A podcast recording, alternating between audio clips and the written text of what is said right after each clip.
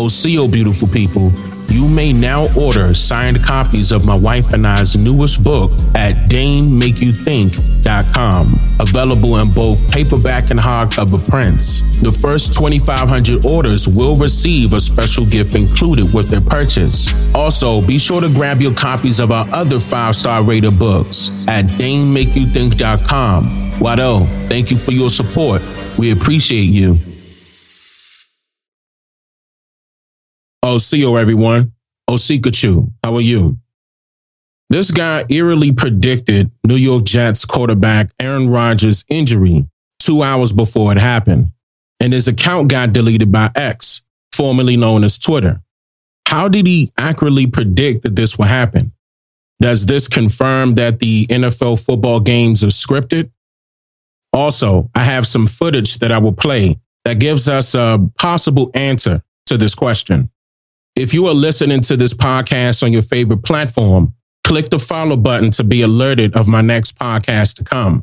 And if you are watching this podcast via YouTube, drop a like on this video and click the subscribe button so you won't miss any of my future podcasts coming up.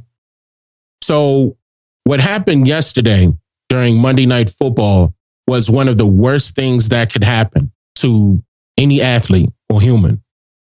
Making his debut with his brand new team after being traded from the Green Bay Packers during this offseason, 39 year old former league MVP, Aaron Rodgers, was set to start as the quarterback for the New York Jets, battling against another New York football team, the Buffalo Bills, on September 11th, 2023, at MetLife Stadium with a packed crowd in attendance.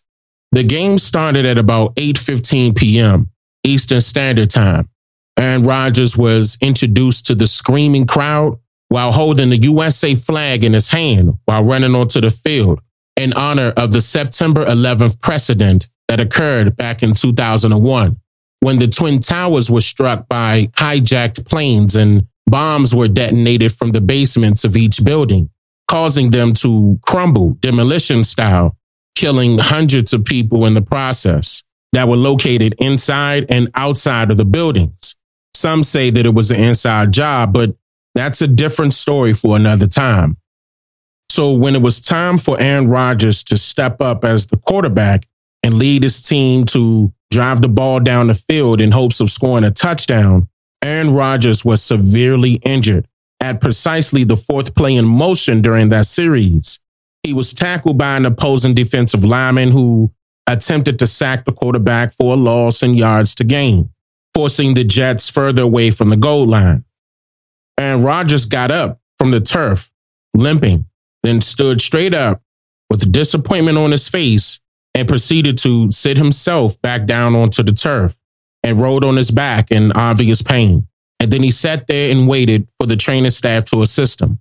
I mean, this was like watching a movie plucked straight from the demonic minds of Hollywood writers infested with rage as they are drenched in sweat inside of a secluded panic room without any windows and one locked metal door, sitting on the floor as they slave away with tireless writing for hours and hours out of the day with no bathroom breaks and no AC or water to drink. Two hours before this incident occurred, live on television, a Twitter account or X account by the name of David Zaslav under the handle at Daddy Zaslav tweeted, quote, Aaron Rodgers is going to tear his Achilles on a rain drenched MetLife turf in 2.5 hours, end quote. Listen, this tweet was posted at exactly 6.01 p.m. Eastern Standard Time on 9 11 2023. Even though this tweet garnered thousands of likes, retweets, and even millions of views, it is still being determined when it went viral. Still, I can only assume it went viral soon after the injury. So, how did he predict this so accurately? Was this just some random coincidence or are NFL football games scripted? Is he a script writer for the NFL and used a burner account to get the truth out?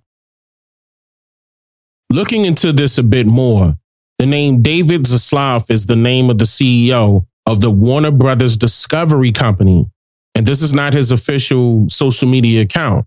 So we can conclude that this is a parody account, which Twitter, or now called X, allows parody accounts as long as they publicize that they are not attempting to impersonate the natural person, allegedly. Some X users stated that this account was banned from the platform on September 12th due to his um, responses to people making jokes about Aaron Rodgers underneath his prediction posts that he did keep up even after it happened. One X user tweeted, quote, I think he got suspended because if you look at his page last night, he went crazy on people's tweets who were making fun of Rodgers, telling them to off themselves and such.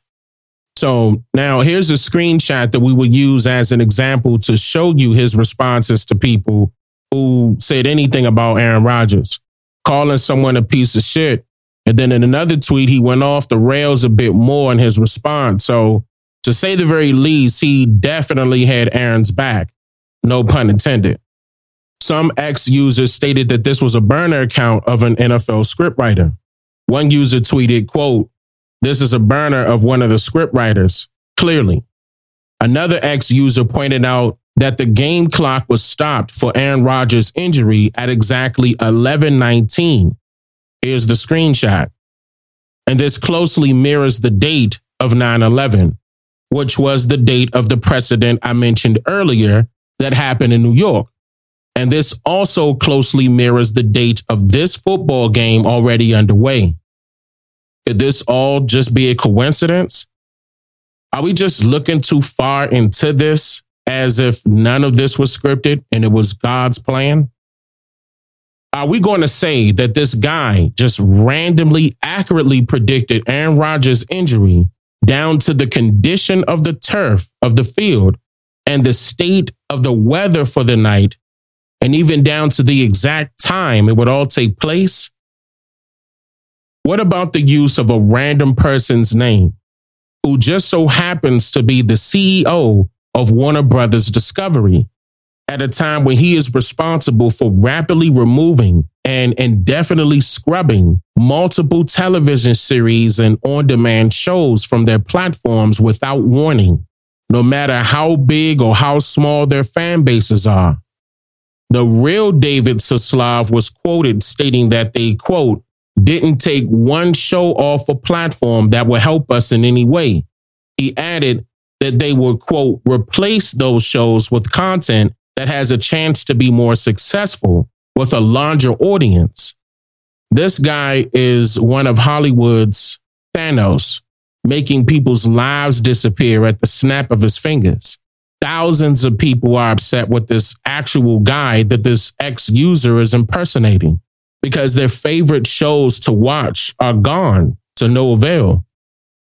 Is he calling himself Daddy Zaslav in favor of this random executive decision to fire hundreds of people from actors to actresses to film writers and directors and their staff employees, all while breaking the hearts of thousands of their fans? Was he portraying himself on the X platform as the protagonist or the antagonist in this sense? Keep in mind that the X platform, formerly known as Twitter, had this account suspended. But was it due to his reactions to people's tweets, or was it because it exposed the NFL and its football games as being scripted, and the NFL simply asked X to take it down? Earlier, I said that I will be playing footage that could answer the question of whether the NFL football games are scripted. This video was posted by the official YouTube channel of the New York Jets just a few days before the first game, where some of its players were asked if NFL football games are scripted or not.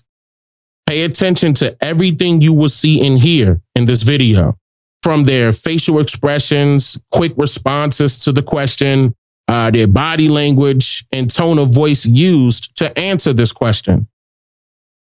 Is the NFL scripted? Yeah. I can't answer that. You tell me. We got the script earlier today, actually. I, I, I signed an NDA. He knows all of uh, Yeah, I mean, no. Remember we, we read over it? We made some adjustments to it, but we amended it a little bit, but it's looking good this year. I don't think so. I don't think it is. No.